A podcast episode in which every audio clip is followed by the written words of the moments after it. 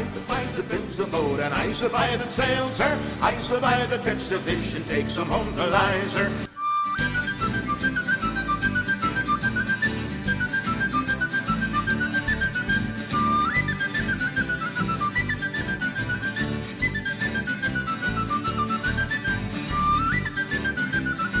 Good afternoon.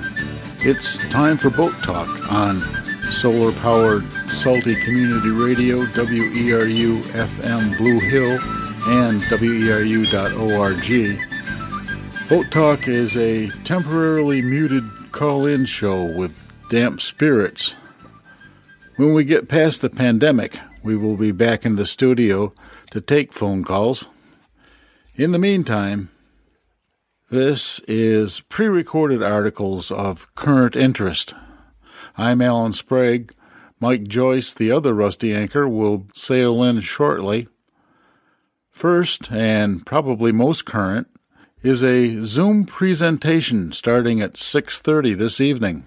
Good friend Art Payne will be show and telling Boats Light Up My Life. You may remember Art was on with Steve Callahan last fall. He's a good storyteller and an excellent photographer, so I expect this will be a beautiful presentation. Go to weru.org calendar tab and click on Community Calendar, and Boats Light Up My Life is listed in today's offerings. Or just Google Belfast Free Library to get the link. Next, a final report on the Taliskers Whisky Atlantic Challenge. All but three of the 21 boats have finished. Three singles still out there. Singles, you would expect, would be the slowest class. It's pretty hard to eat and sleep and row at the same time. The winner was a four man team named Row for Cancer. They finished in 32 days, 22 hours, averaging 92 miles a day. That's moving right along. The best thing with these teams is that they are rowing for charities, raising money either by the mile or by the stroke for many worthy causes. Check them out at Talisker Whisky Atlantic Challenge. That's whiskey with no E on the web. The Bristol Gulls, we did an interview with Sophia D'Ambrosi last October. Sophia and the other three ladies finished second in the all female class, and using GPS data, they rowed 2,765 miles averaging 74 miles a day, and they finished in 46 days, 7 hours, and 50 minutes.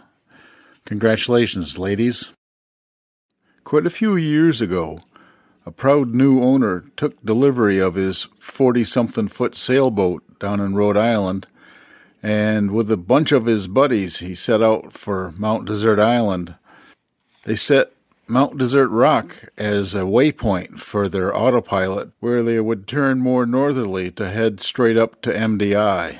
They hit thick fog on the way and discovered that it was a bad idea to make hard objects turning points. They sailed straight onto the rock and had to call for help. My friend John Mayu describes coming on the scene. So now we had lightning, we had fog, it was raining, uh, it was dark in the pocket. Big, well, you know, four to six, big enough. And uh, we uh, got up over the, close to where the boat was, and then we could just make out the lights of the boat. We couldn't see the boat at all. We could make out the lights, and the owner was kind of guiding us in on the radio to let us know, you know, how to come in, at how, what angle to come in the rock to, because, we, like I say, we were totally blind. We couldn't see a thing. It was just, you know, just like being blindfolded. We got in close where we could judge where the lights were on the boat and what our position was, and we set a big anchor. And once we got that set, uh, my brother got in the inflatable and went into into the rock. Well, when he got about 15, 20 feet away from the rock, the swell picked him up and carried him up onto the rock and set him on the rock and then washed back out. Just just missed the rudder with his head. And you get in there, and the swells were already starting to break in around the the keel, and um, the up along the port side of the boat, which was, was laid over on its port side. So we determined there wasn't going to be any time to secure any airbags on there. So uh, we decided the best thing to do, with time being short, was to get a line on it and to keep it from going further up the rock as the tide came in. And uh, this because by this time the swells were starting to rock the boat a little bit, and um, so we decided the best thing to do was to get a line on it and hold it straight out, which is what we did. And it took us three attempts to get a line back out to our boat because of the conditions, you know, and trying to do it in an inflatable or whatever. And we finally did get it out there and uh, hooked onto it. Once we hooked onto it, we put a strain on the stern of the boat, uh, hooked by a stern cleat, and we started putting a strain on it. And we actually opened the landing craft right up and held it there. And as the boat, as the water started coming in under the boat, the boat started giving a little bit and coming a little bit more our way. We weren't really pulling it off the rock at this time. We were just kind of turning it on the rock so it was in line, more in line with our boat. And uh, then the, the swells coming in, I mean, it picked it up and tipped it over three or four times back and forth. First, it would pick it up, stand it on the keel, and flop it over onto the port side, and then the back backwash would come down off the rock and flop it over onto the starboard side. The boat took a pretty good thrashing.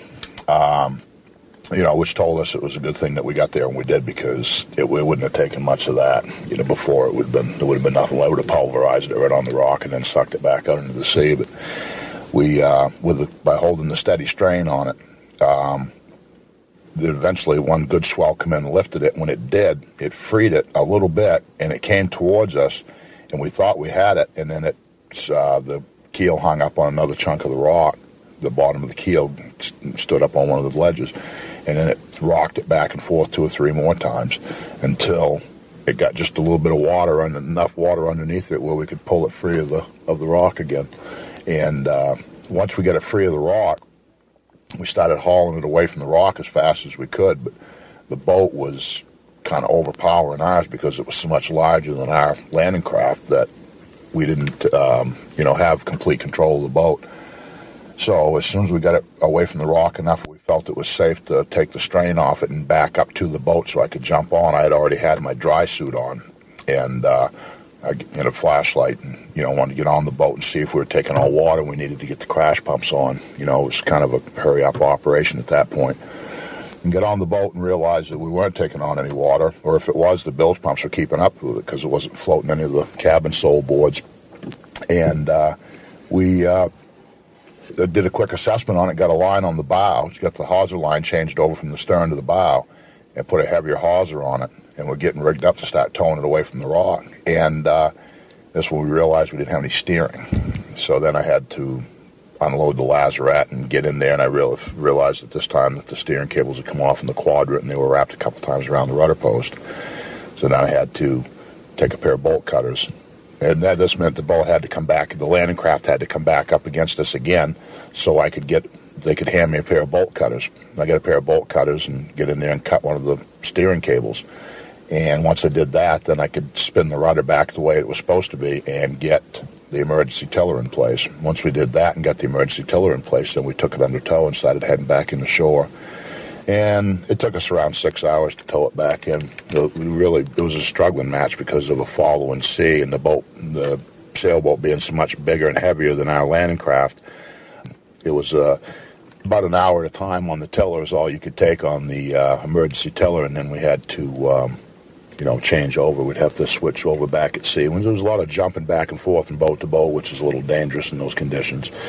But uh, you know, we did it, and just say take a shift of an hour or so on the tiller, and we went back and forth, and we finally got it hauled home, and we took it over to the Hinckley Company and uh, put it on the dock at the Hinckley Company. And when the yard crew came in, as soon as they had the water, they lifted it out. that's where she sits now. What What was the damage to the boat? Oh, it uh, there wasn't much holding the keel on the the keel took it pretty hard. you could see where the keel fastened to the hull; it was separated all the way around in pretty good shape. There was a good a good gap there. It, it at least stretched out the keel bolts. If it didn't, it probably popped a couple of them. it was still obviously still on there, but it wasn't on there by much. And it scuffed up the bottom of the keel pretty good where it ground on the rocks and uh, tore about six inches off the bottom of the rudder. The rudder was all flayed open on the bottom where she come across the rocks. And there was three or four places down each side of the hull that looked like, uh, oh, the only thing I can compare it to is it looked like a, you took a hard-boiled egg. After the insurance company looked at the boat, it was totaled. And that was the end of the story for that boat. John Johansen, editor of Maine Coastal News and frequent Boat Talk contributor, has been following the Vendée Globe Round the World race. Clarissa Crémer, I think that's her last name. She's a French woman. She finished today in 87 days, 2 hours, and 24 minutes. And she is the 12th finisher. She's the first woman across the line. And I think she set the record for a woman but I don't know how how by how much. But what was impressive about the the Vendée Globe was that uh, on the first day of finishers, eight boats came across the line, all within 19 hours of each other, and and the first place finisher didn't win. Charlie Dillon or D- Dalin, I don't know, D A L I N, in Apivia he came across the line first, but he but Yannick Bestaven, he had uh, redress from the rescue, even though he didn't rescue the person. He and two others, Jean Le Cam and Boris Herrmann, both had all had three had re, uh, redress. And Jean Le Cam had quite a bit of time because he's the one that actually did rescue him, and it taken a lot of time to find him. Uh, but anyways, uh, no, uh, Yannick, he was the one that actually corrected ahead. I think he finished like fourth or fifth, and he corrected out to be to win by what was it? Three hours, little less than three hours. So you go all the way around the world, 24, 25 or 26,000 miles, and all of your eight competitors are within are within 19 hours. Yeah, it was the, the closest Vendée that they've ever had, you know, to date. Uh, the worst part of it was was that they weren't even close to the record because the record is like 74 days for the Vendée, and they just didn't have the conditions, especially in the Southern Ocean. It was just horrendous. You know, it, it just wasn't conducive for fast speeds. You know, they were always getting beat up. They had to go around storms and all kinds of stuff, or got into storms. But uh, you know, some of the other uh, you know stories that were good about uh, or that were interesting. I've been following Jeremy Beyou. He's on Charal, but he started nine days after everybody. He's the next to probably finish. He's in 13th now, and but he's he made his way up through the fleet because he was all the way back to uh, 33rd when he started. Well, he started and then he suffered a, uh, some uh, some breakage and came back in. I think he had hit something, so he had problems with his uh, foils and his rudder and stuff like that. So it took nine days to re- make repairs to his boat, and he did really well. I mean, he had the fastest time from Cape uh, of Good Hope to the Cape Horn. You know, not by a lot, but he had the fastest time when you timed them all together.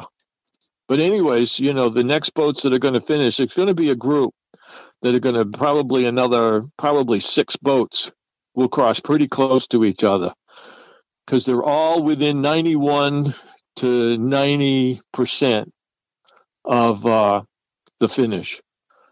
Yeah, there's going to be six boats. There's two boats in front of them that are, you know, one's 97. That's Jeremy. He's only got 49 miles to go to get to the finish line. Oh no, 700 I'm sorry, 750 miles to the finish and the guy behind him is 796. But I don't think the guy behind him has got the speed because he doesn't have foils. And if the foils are working, he's going to be quicker. But no, it's been a good Vendée. There's only been what was it? 8 retired boats. So that's not too bad out of the whole thing. One was dismasted, another one just completely disappeared you know, and the rest of them just broke. You know, one of them had a lot of problems with electrical systems, things like that. But it's been interesting. It's been a good race. And it, what was interesting, I was down and I interviewed Willis Beall for an article on his model building. And what did he? What has he been reading? The Vendée. you know? So it's interesting who finds it fascinating and there's a lot of them that find it fascinating because it's crazy. I mean you go around the world in a 60 foot boat by yourself nonstop with and you can't get any help. America is out of the america's cup. Yeah america's out. But you can understand why. You know when you lose the boat and you can't sail for two weeks you know you probably stayed where you were well, you maybe not even where you were because you have to still dial that boat back in. I saw the big hole that was in the hull after they crashed. Yeah, but did you see what they did after the, when they put her back in the water? She had two band aids. And you ready what was on the band aids? Every country that was there helped them get back on the water. So there was an American flag, there was a British flag, there was a New Zealand flag, and an Italian flag, because every team helped them get back on the water you know, you just have to understand that, you know, when you lost two weeks of sailing time, you're behind the eight ball. And that first race that they were out, they were in what, 20 to 25 knots of wind, and they were having a hard time controlling the boat. Now, maybe the boat wasn't dialed in, maybe, you know, who knows? But, you know, if had they been sailing, they probably would have had a lot more chance of doing a lot better than what they did. Next, Mike and I had a Zoom meeting with Leroy Weed, YouTube phenomenon, and thanks to the Center for Maine Coastal Fisheries. Here's Mike. Of course, we're uh, still trying to do Boat Talk, a call in show, without any access to uh, callers. And really, uh, couldn't miss the audience more. Um, seek feedback through the computer is uh, the way it can be done now through the email. Um, Barefoot Blues Hour.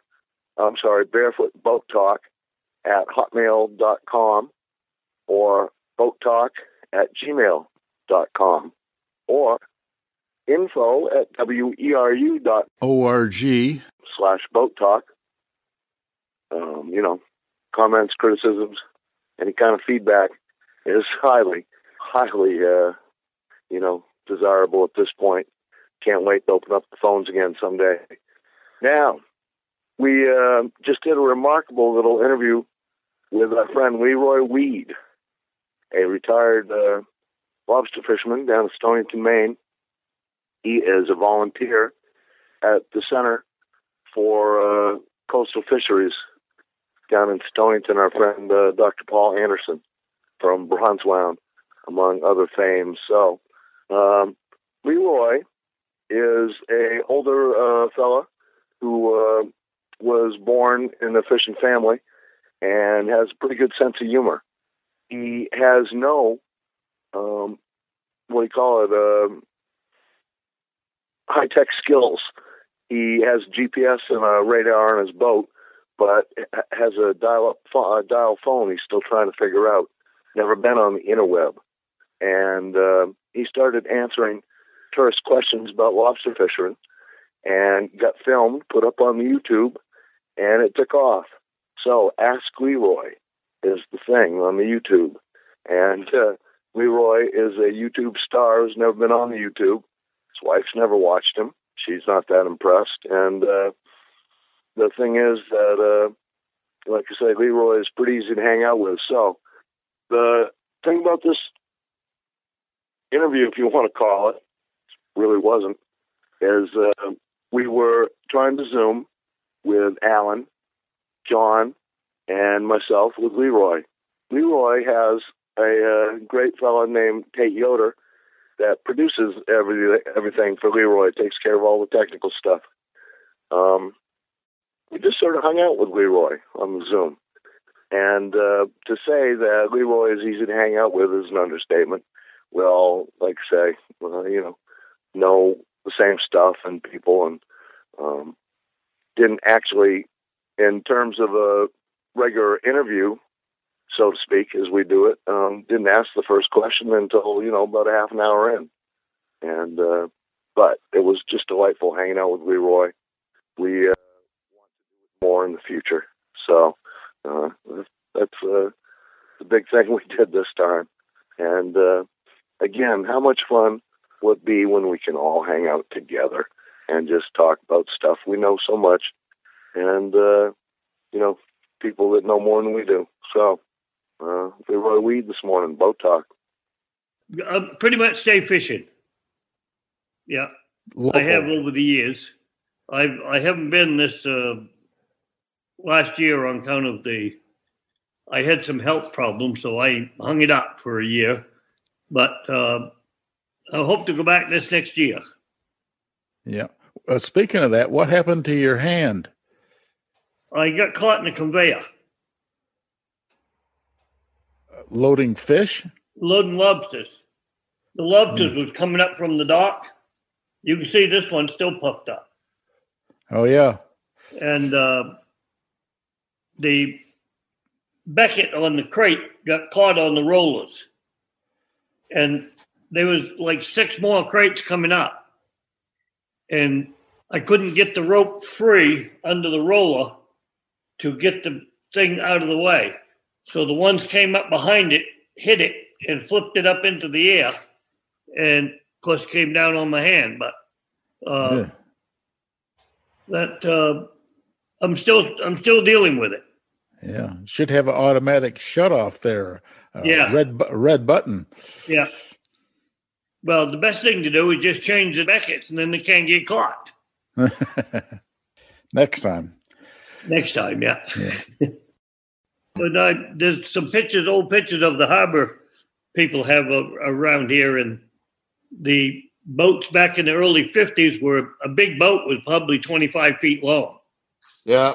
Had no, it didn't have the big diesels in it; just had the little make-and-breaks in it. Yeah. uh, what we called them putt putts. Yeah. And uh, they fished with that, but the, these fellas never went very far. They didn't. They didn't. They just fished around the islands here, and they never went offshore like they are now. And you know, they put ten traps on a boat. That's boat all they can carry boats weren't they were narrow and they weren't very big but uh, the lobsters hadn't really caught on like they have today. The markets it was really tough to get them to the market alive. That's why the problem came in. They didn't have the when i was a child they didn't have the refrigerated trucks uh, and most of them went by sailing vessels and if they got to Boston, they did well. That was about the extent of the time that they could uh, be out of the water. And they would ship them in the hole on ice and transport them that way. But uh, it wasn't a big industry as such as it is today. Everybody built their own traps.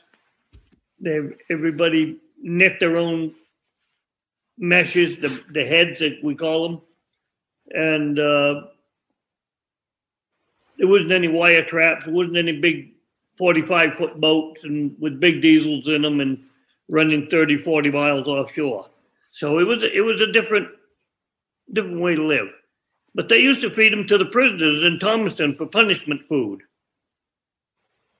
And I don't know if there's anybody still alive over there or not that got that, but if they are, they're probably hoping that that uh, program will return. yeah, right. yeah, Well, I suppose they boil them for maybe uh, half an hour, 45 minutes, make them all good and rubbery too for more punishment, you oh know? yeah. I mean, you know, that this is punishment food after all. Yeah. well,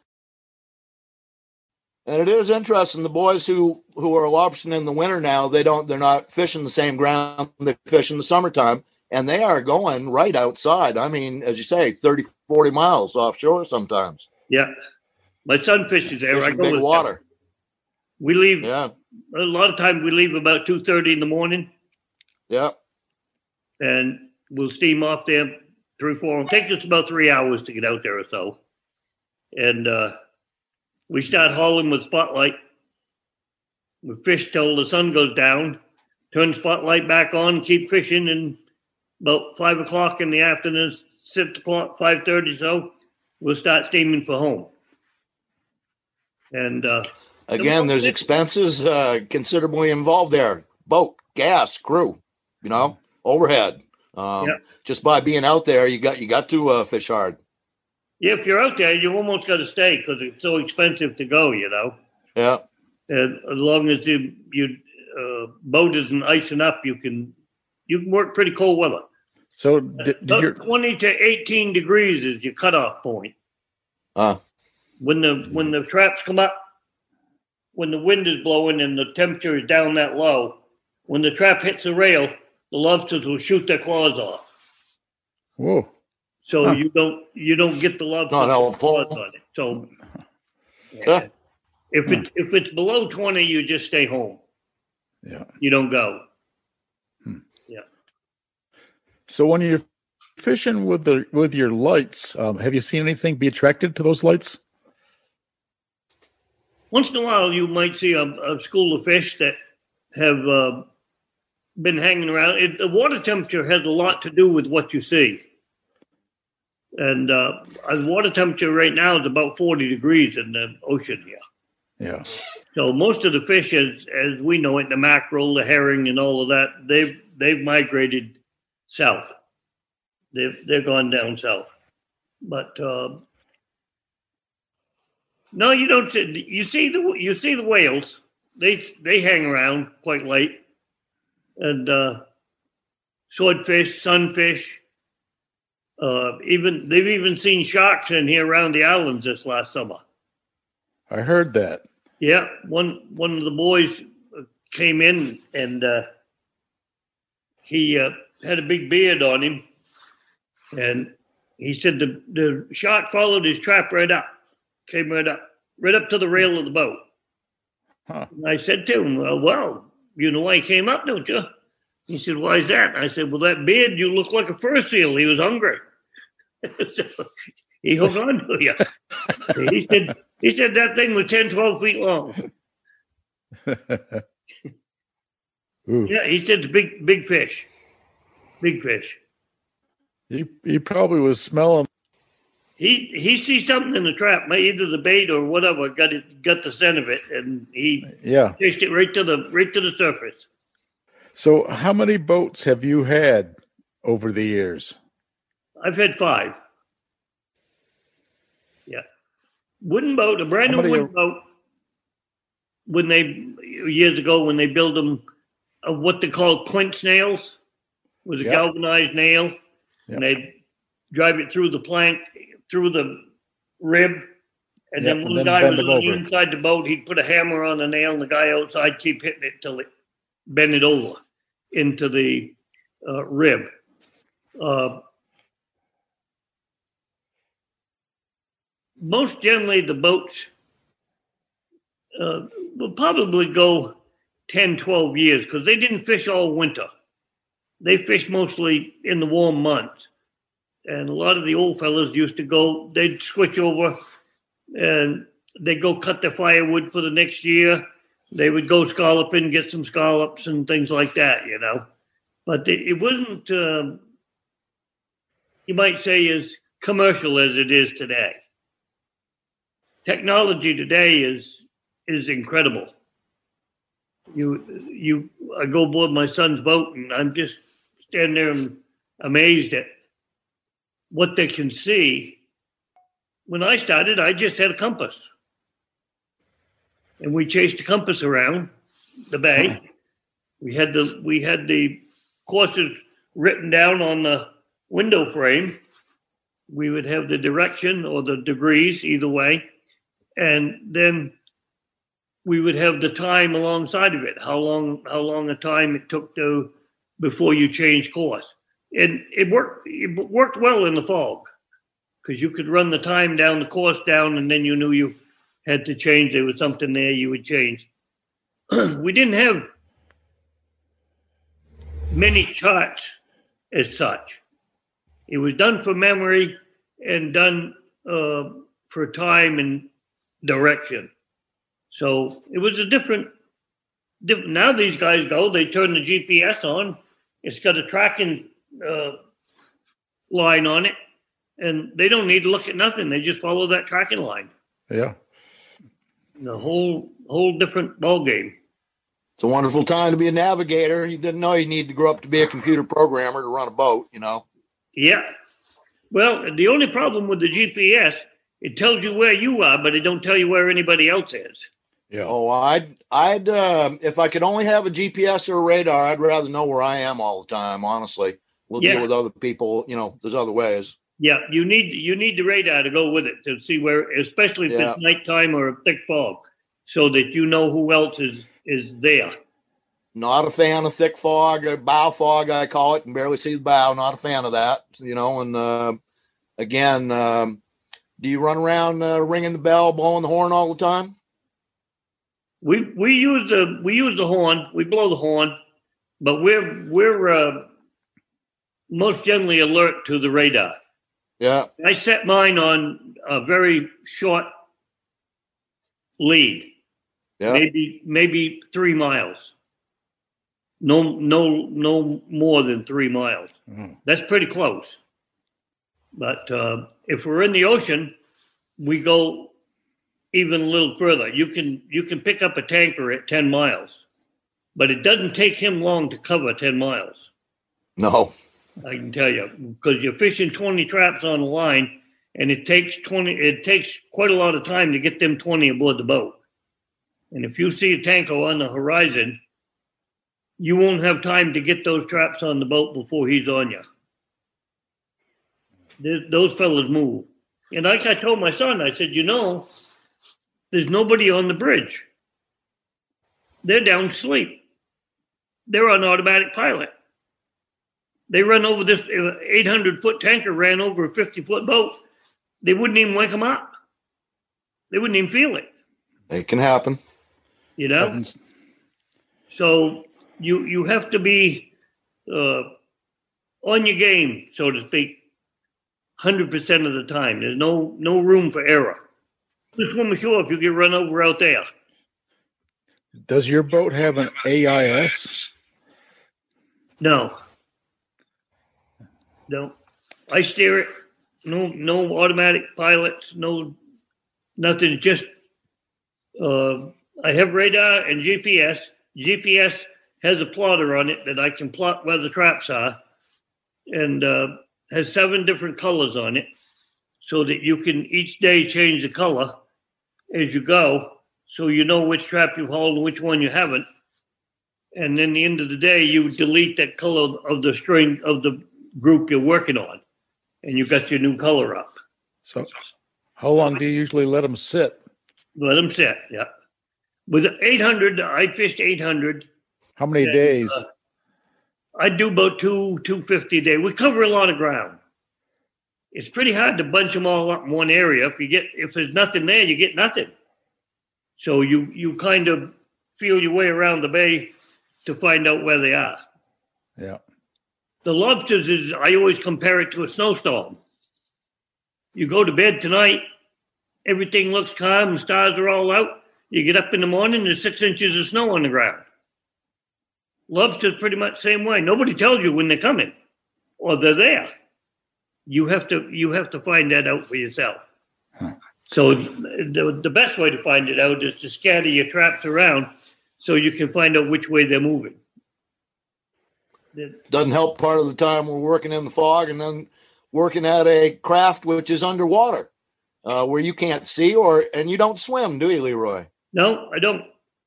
No. No, probably 98% of the fishermen in this town don't swim. Yeah. Lobster and be easier if they lived in trees, is what I'm saying. You know, if you could see them. Yeah, and where are you going anyway? If you fall overboard, the boat's going to head 15 knots. Where are you going to go? Where are you going to swim to? Well, you know, I can tread water for a long time. Not at 40 degrees. Yeah. And, you know, things happen so quickly. By the time you realize something has happened, it's already over. Yeah. And you can have you can have the bow full of survival suits, but if if you don't have one on, it's not good. Yeah. And they're pretty hard to work with them on. They're they're quite bulky. But it's a dangerous job, but you you have to be ever mindful of your circumstances around you. That's the most important thing. You keep off the rope. You never stand on the rope, regardless. Never, ever stand on that rope. Keep it away from your feet. And if the trap's board snarled up, so be it. You can get them back. But you get out of that boat and you you got a turn on your leg with 20 traps on it and you're in 725 feet of water, you're not Goodbye. you're gonna be dead before they ever get you out of the water. Yeah. Yeah, find you at all. It's all over. We uh, started talking about boat shops, boat building shops in the area. When you get into a shop and somebody's working on a boat or building a new boat, even a rowboat, it's very, very interesting, you know, to sit there and watch. You lose you lose track of time really quick. Mhm. Half an hour goes by really, really fast. What was your last wooden boat? It was a 32 foot. It was it built on the lines of a. It was it was like the somewhat on the eye uh, model of a Frankie Day boat. You know Frankie Day boat. Yep, Yeah. Day. Yep. Yeah, Arno Day. Yep. yeah. I had one of them Arnold's. I had one of uh, this one was built in on the island here. Fella down in Oceanville built it. Gardner Gross, you might have heard of him, and uh, it was it was a good it was a nice boat, easy, low shear, and uh, I always liked the wooden boat. The wooden boat will give, they'll twist, they'll whatever you're doing. They ride a lot easier, and the longer they're in the water, the better they ride because they get heavier and heavier and heavier. so they don't go as fast, but uh, the maintenance it takes it takes a lot of maintenance to keep up with one. If you're really working a, a wooden boat hard, if you get ten years out of it, you do well. Yeah. So they figured the life of a wooden boat is seven to ten years. So I had that. I bought it secondhand, and I had it five years.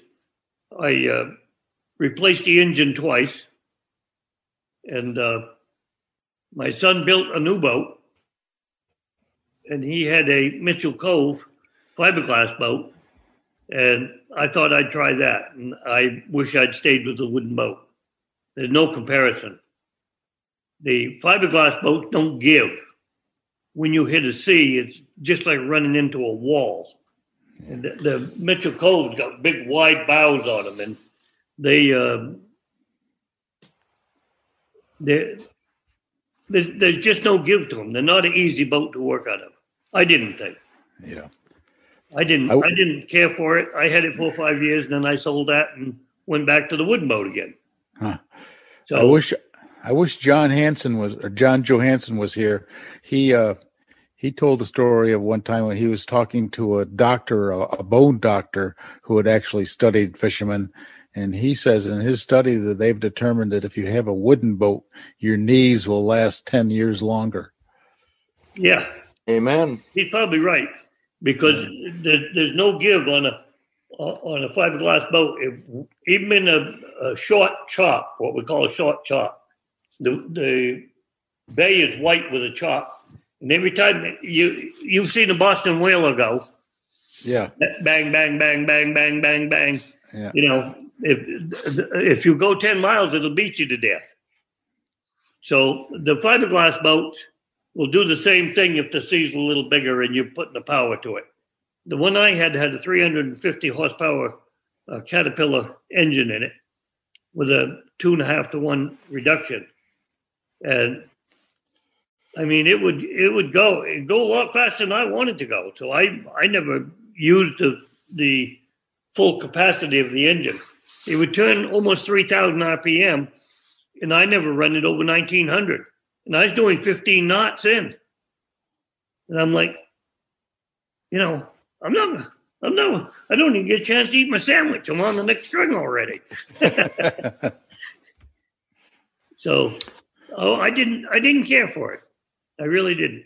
It was a nice boat, but, but I, I just didn't care for it. It, it is hard on your legs. got to rebuild a couple of uh, wooden Jonesporters over to East Blue Hill a few years back. Fisherman who had one of them came over and checked her out. He had gone into a, a glass, um, I think it was Mitchell Cove, and uh, he says it makes my knees shake. It's like working inside of a damn tin drum. You know, Yeah. it the boat doesn't absorb vibration the same way the wood boat does. Just No, from the engine, if nothing else. No. You know, yeah. I know a lot of these fellas locally here. Uh, uh, they have the, uh, I guess they're 42, 45 foot boats, and they're going back to wood. The guys Yeah. are fishing offshore going back to the wood. Hmm. Yeah. Yeah, they they uh, they're comfortable. They they work well, and uh, these these guys, the boats that they're getting is what they call Peter Cass. You ever heard of Peter Oh. Cass? Oh, yes. First class. Yep. Kind of the Cadillac of the business, you know. Yeah. He builds a nice boat, and uh, they And as I, a friend, an old hippie friend of mine uh, a long time ago, his dad used to work for DuPont. He used to say, better living with chemistry, man, to everything. Okay. And nowadays we've got some good chemistry. They can, we've got stuff the old fellas didn't have to work with. So things can last longer nowadays. They're put together right, you know, Yeah. Paint, epoxy, the, you know, the um, uh, sealants that we got nowadays. Uh, you know, it's a good time, like say, to be a boat builder. most of these guys, they have two stern men, and the captain just sits in his big soft chair and runs the boat. Yeah. he does the thinking and and places the traps and he just nods his head. Yeah, that's when the traps go aboard. Nobody talks. Everybody just keeps busy. So they they haul four hundred a day. Did you mostly fish by yourself, Leroy, or did you take I did. stern man? I did. Yeah. Yep. I did. And again, you got to look out more for yourself when you're out there by yourself. yeah. Well, I took the old fella with me. You know, the old fella lives upstairs. Uh-huh. Okay, yep, gotcha. Yeah, he watched out for me. Good deal. Yeah. But Good a- deal. as I say, you know, you got to be paying attention. Simple as that. Yeah. If you're not paying attention, you're going to get hurt.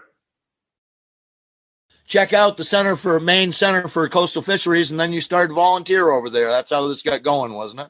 Yeah, I worked. I worked over to uh, Greenhead Lobster in the retail room, and then Tate and I've been doing videos here since last summer. So uh, it's been uh, we've had a lot of fun doing it. Had a lot You of film them right at the town landing, don't you? Pardon? You film them right at the town landing, don't you? Yeah, yeah. Right out in front of right out in front of everybody. That's got to be kind of fun. Oh yeah, oh yeah. We had WABI down here. They did an interview, a live one, and I got interviewed from the Washington Post and from the uh, Boston Globe, and you know, everybody said, "Well, how's it feel to be a star?" And I said, "I don't see one. What you see is what you get.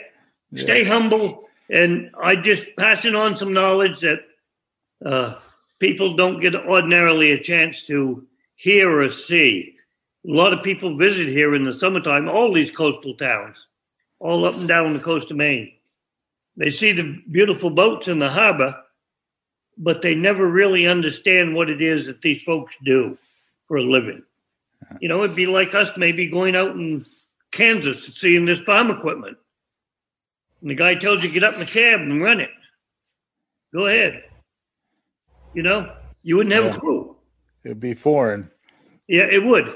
So these these folks have, have called in with some really really good questions, and uh, we try to answer them to the best of our knowledge. What I've learned over the years, and uh, it's been really good. They've had the uh, Paul Boss here. Paul Anderson. Yeah, Paul Anderson. He said the emails have been incredible that he gets. Hmm. So he's really been pleased with the videos that we did. I think up to now, I think we've done like 16 or 17 different ones. And we're going to go keep doing them. We got some questions to answer on the next one. And we've been over to the processing plant in Bucksport, and I'm going to tell you that's quite a that's quite the thing to see. That'll be on video, I hope. To cook cook the lobsters and pick them and state of the art over there. Those machines are in the millions, all computerized, everything. So they Computerized lobster pickers? well, the no, the, the women pick the lobsters, Okay. but the machines are, are set up with a computer on timing and checking the uh, salinity of the water and all of that to keep the product like it would be if you just took it out of the bay down here and cooked it. You know, Huh. it's quite the it's quite the process. I guess when it's full up fully going, there's almost a hundred people working there. It's a big place. It's a big place, and uh, they do a good job. Really do. And they have a a uh, nitrogen freezer that after the meat is cooked and picked and packed, they bring it back out and put it into a nitrogen freezer, and it's frozen instantly. Huh. And uh, gives it a shelf life of two years. Believe it or not. So it's it's quite incredible. The process is really quite incredible. I don't know who thought that machine up, but you know, I'll tell you, he way hit me. I get a handful of wood in the wash tub. That's my cooker. Leroy, you're famous for being on the internet, but you don't you don't go on the internet, do you? no, I don't have one. Yep. I'm still working with a rotary phone. Beautiful. Yeah, I I have. I guess uh, the wife and I are talking, and and we got two granddaughters that's out in the Midwest uh, teaching college, and uh, we'd like to get you know do like we're doing here. You can call them and put them on the screen and see Yeah. them more often instead of once a year. You know, Yeah. Yep. You can have a good chat with them. So I think probably it'll come. And again, doing it at the public landing, you get a lot of feedback. You get you get people say, "Oh, it's that famous guy." You know, Yeah. it's that guy from the internet. out here one day on out in the back here, and people from in town, the visitors, we looked up and there's probably 50, 75 of them there. Like I say, right at the town landing. yeah, very public. So I I uh, told them, I said, join in. You got any questions? Have at it. We'll answer them for you. So they Perfect. did. it was it was pretty funny, really. You know, they they joined right in. They they liked the information. when we started doing boat talk, we uh, filled in a little bit in the summertime. Uh, Joel White, Maynard Bray had done it originally from Yeah. over the wooden boat, Yeah. and uh, but they, you know, they had let that go, and we were asked to do it. It went quite well, and then they said to us, "Well, you're going to have to do this all year round." And I was horrified. I said, "What will we talk about in January?" It's one of the stupidest things I ever said. If we ever run out of things to talk about, we're not looking at it right. You agree No, with that? Because it's a year-round job. Yeah. A lot of them don't fish in January, but it's still a year-round job.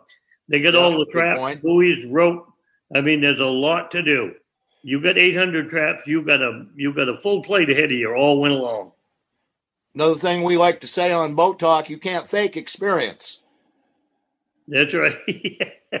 You know, yeah, you got to put, but you've got to learn from the mistakes of others. You ain't got enough time or lives to make all those mistakes yourself. So right. uh, you got to be learning all the time. yeah. And like I say, uh, yeah, Life is a life is a learning process. On when a good day, learning, you probably stop living. on a good day, yes, Yeah, yeah. yeah. Leroy, I like to say I'm smarter than wood on a good day. You know, and you've had to grow up to be smarter than a lobster. Well, yeah, you got to figure out. You know, it takes a long time to to uh, study them, and they're not always. Their habits aren't always the same. In other words, you might have caught them around a big island uh, last year and done well. This year, you might not get nothing there. They've moved location. Yeah, They're around somewhere else. So you got to go find them. And they do. I always figure, you know, If there's 30 traps around the rock, I'm not going in there. There's already 30 there. So I'll go down the mud and dump mine off. I always figured the lobster has legs, and he does walk around. So if he's on the mud and he's hungry, he'll go in there. Uh, I I got one. I got the hundred percent chance of catching him on the mud, whereas in the rocks it's a thirty traps there. I got one in thirty. So figure the odds. Think out of the box, and it's surprising how well it works. Now, Leroy, got a, uh question to ask everybody, and and uh, you can change the terms. It'll work for you too.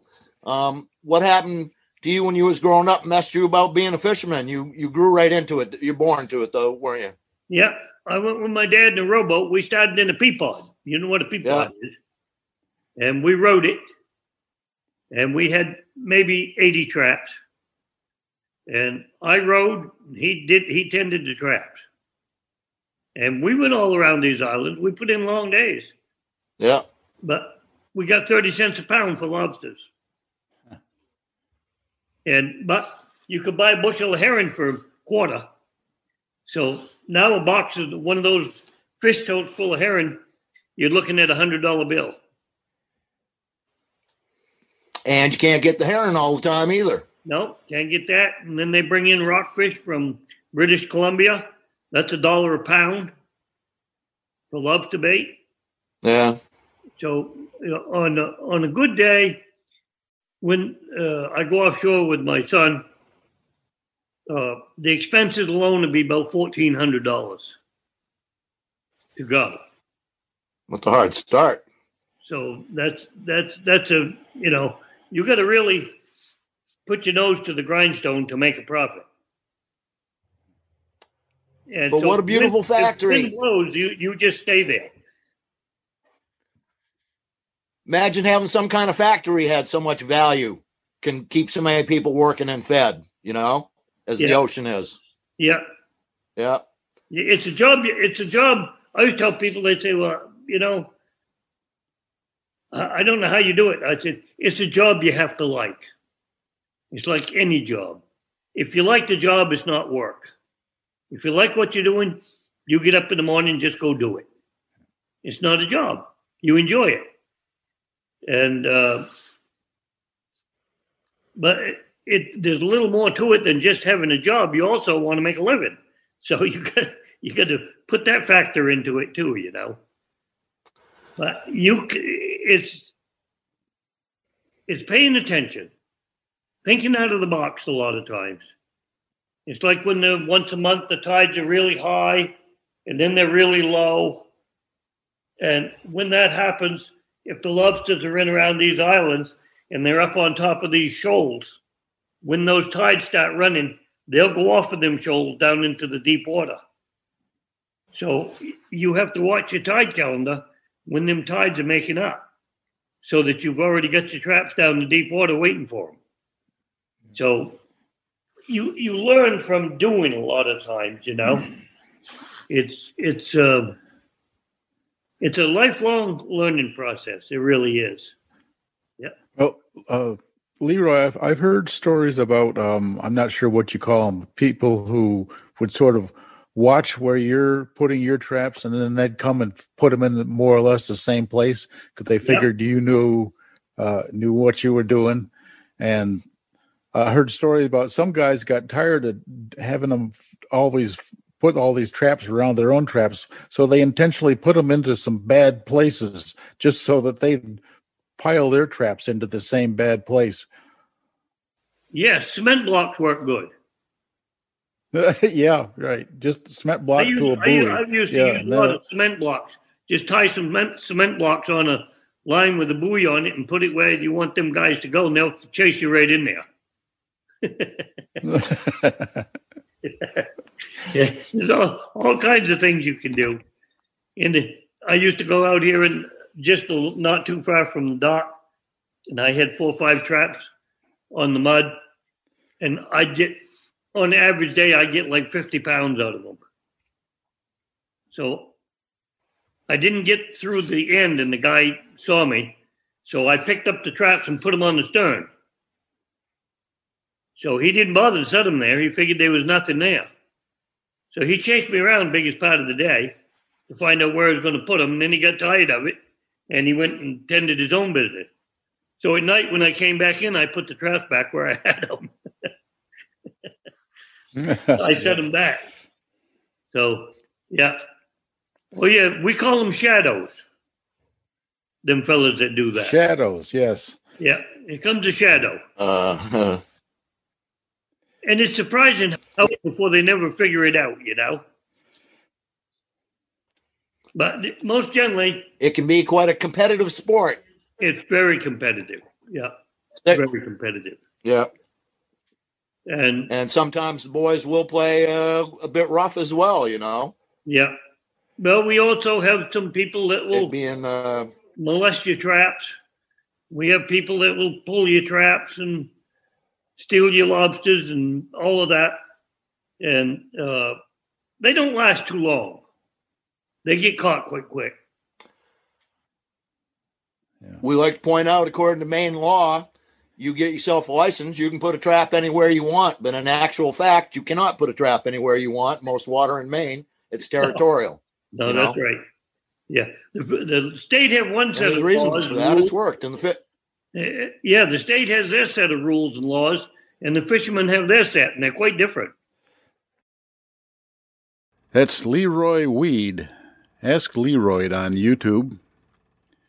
He's interesting to talk to, and he has a lot of good information. So much so that we ran out of time this month, and we'll have to put part two into March. Who knows what else we might have then? Mike had some thoughts on that. comments, criticisms, other kinds of, suggestions. Um, do you have an old favorite boat talk that you might like to have replayed while we still have extra time to fill? For instance, um Alan surprised me last month and dug up the um first time we went down to Addison to meet the Raw Faith people. And I thought that was a piece of classic old radio because, of course, that Faith story led to so much more. And um, you know, some of one of the best ongoing relationships in my life, still with uh, my friend Tom McKay. So, uh, like I say, any old favorite boat talks, comments, criticisms, some kinds of suggestions at Barefoot Boat Talk at Hotmail or Boat Talk at gmail.com. Also, info at weru.com ORG. slash boat talk. Come back to us, please, anytime. Thank you. The hour has sailed right by, and we're headed towards the five o'clock hour. Thanks to the Boat Talk storage shed builder, Barney Walls, and Chief Engineer, Sparky Burns. Don't forget to get the link for Boats Light Up My Life at Belfast Free Library website for the show tonight. For those of you listening to this boat talk from the WERU archives at some other time, the Belfast Free Library has recorded the talk and it should be at their website.